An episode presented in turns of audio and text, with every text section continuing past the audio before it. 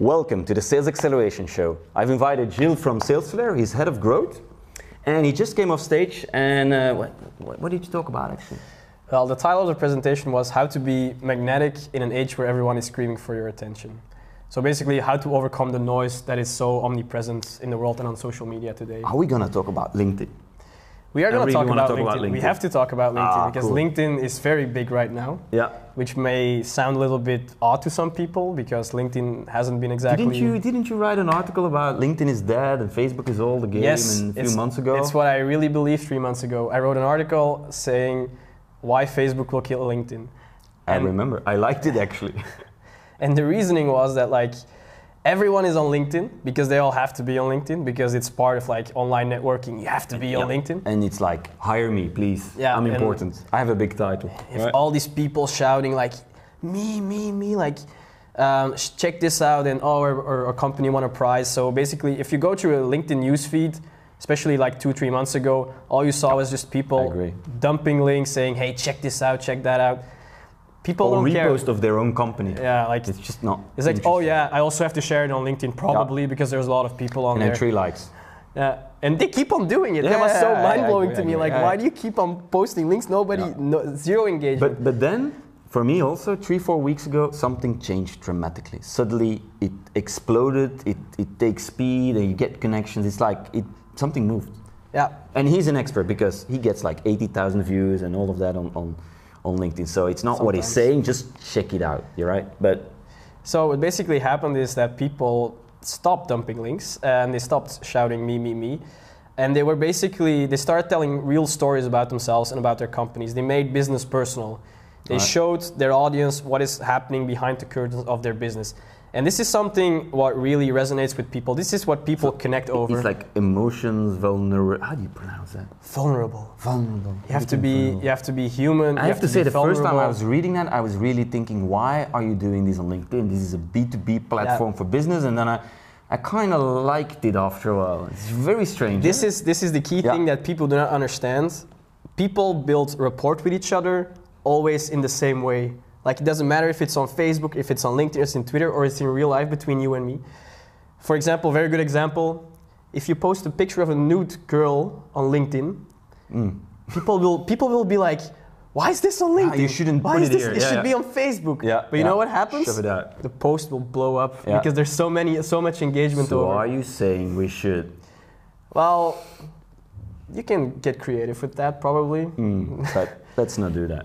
You, you could get banned probably on LinkedIn for that, right? I'm not sure. They're, they're really open-minded at LinkedIn now. They're also rolling out video now. So yeah, actually they do.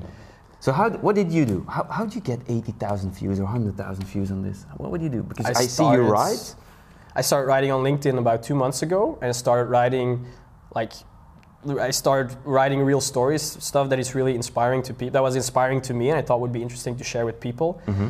And uh, yeah, I get tons of likes on it, and every day I get like, I get all inbound. I get uh, partnership offers, I get job offers, I get clients for Salesflare.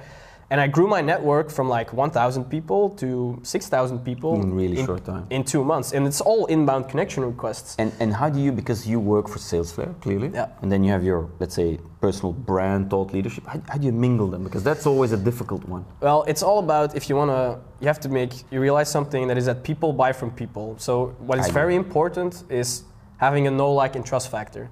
People will buy from you if they know, like, and they trust you. So, with posting this stuff, I get a lot of attention, and people like me and they start trusting me because I'm showing my face. I'm not a corporate logo. And then they go check me out, and I optimized my LinkedIn profile to showcase sales Salesflare as value. Yeah, and, they, and they'll be like, no, I like this guy. This guy seems to know what he's doing.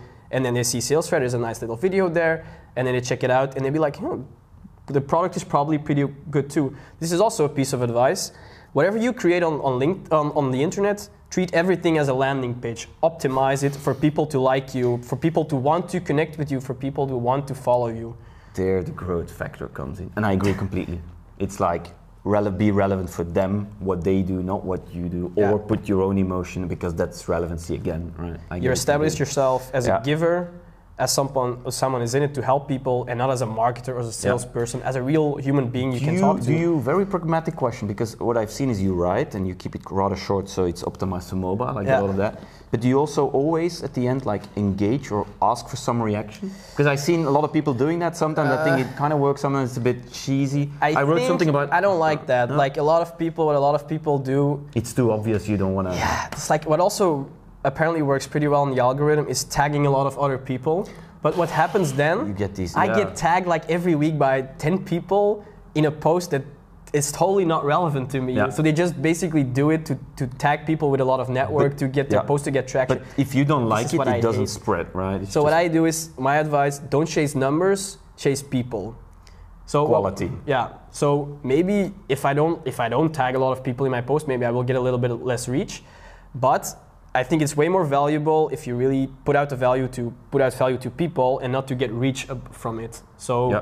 the engagement you get on your post will be way more valuable, even if it gets less engagement in total, Yeah. because it gets shown a little bit less. But those posts are often they're just not very good. I think. It's it's great advice. I would say check it out. Really go to LinkedIn, check out his profile, and uh, thanks a lot for coming. I really Happy enjoyed to our be chat. here. Thank you. and um, if you like what you've seen, put a big thumbs up, subscribe to the channel, and I see you next time. And stay humble Stay humble with a T. with a T. See you next time.